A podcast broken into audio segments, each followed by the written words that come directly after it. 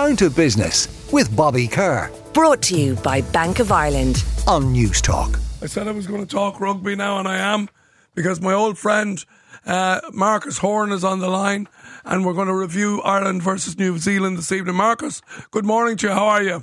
I'm great, Bobby. Good to hear from you again. Yeah, you too. Um, right, well, let's, we've a lot to talk about. So after last week's uh, victory against Scotland, can we can we do it tonight in your in your in in, in your view? Yeah, absolutely, and and more so in the view of the players. I think the players definitely believe in, the, in what they're doing. You could see there's a confidence there that they have. I think having won in New Zealand um, two summers ago, I think that's going to stand to them hugely, and all the adversity they've been through in the Six Nations.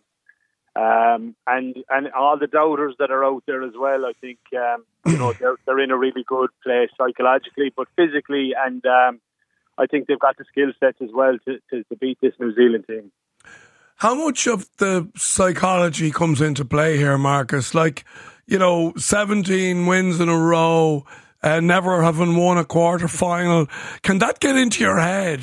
And can it, like, or what do the, what do the, the coaches do to stop that getting into your head? Yeah, look, I heard I heard some of my old teammates talking during the week, and I think Shane Byrne made some great points. Is that you know you look through that team, the likes of a Caelan Doris, um, you know Hugo Keenan and Mack Hansen, they don't carry that baggage. You know they've they've just been with a successful Irish squad, so I think you play on that a lot more. I think the other side of it, Bobby, which is really really important, is everyone's talking about the psychology of of this Irish team but there's 15 players wearing black jerseys that are, are, are a little bit fragile as well at the moment. And I think that's where the psychology is really going to play. Is um, you know they're, they're human beings. We we had, and I know from my own time playing, we've built these All Blacks up to be uh, something that they weren't. And um, and I think what this Irish team has has done is probably brought themselves to the level where they can beat the best in the world. And um, now it just happens to be on, on probably the biggest stage. But, you know, they, they've been through it. And um, I think um, the psychology acts for both sides, really. Of course, yeah. What about Joe Schmidt and, you know, his history with us and now his central position with New Zealand? Again, is that something that you just don't think about?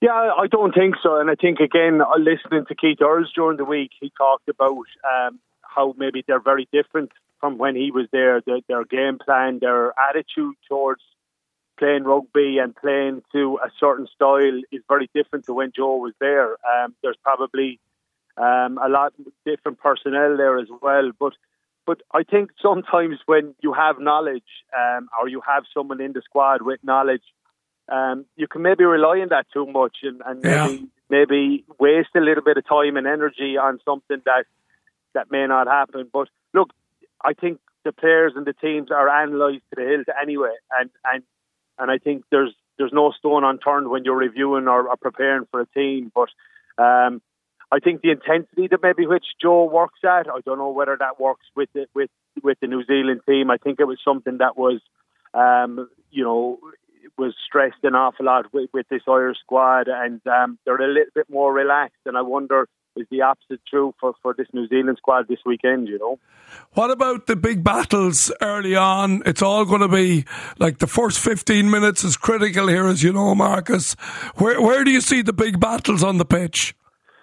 Yeah, look, I, I think um, the likes of Will Jordan, I think, is a big danger. I think, you know, even during that uh, uh, series in New Zealand, he, he's been, um, you know, he's a guy that can score from anywhere. And I think loose kicks, loose balls, um, are going to be are going to be dangerous with the likes of him. If you look back at that first game, uh, New Zealand against France, the opening game, um, they really came out of the blocks and, and, and shocked France, I suppose, with an early score.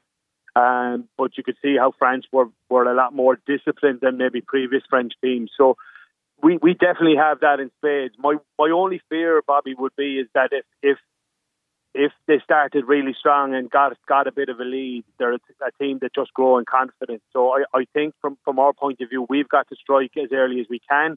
We've got to fire shots and test their defence. Um, but I think our defence is really, really strong. I think we're extremely physical at the moment, and I'd wonder whether this New Zealand team have experienced that physicality since the French game. They've had some very, very easy wins. Um, and I wonder, is that could they pay the price for that? You know. Okay, well, look, I, I, have to say I'm I'm I'm so nervous, but at the same time I'm so excited. It's a huge night for Irish rugby, and one we'll all enjoy. Finally, give us your prediction, Marcus.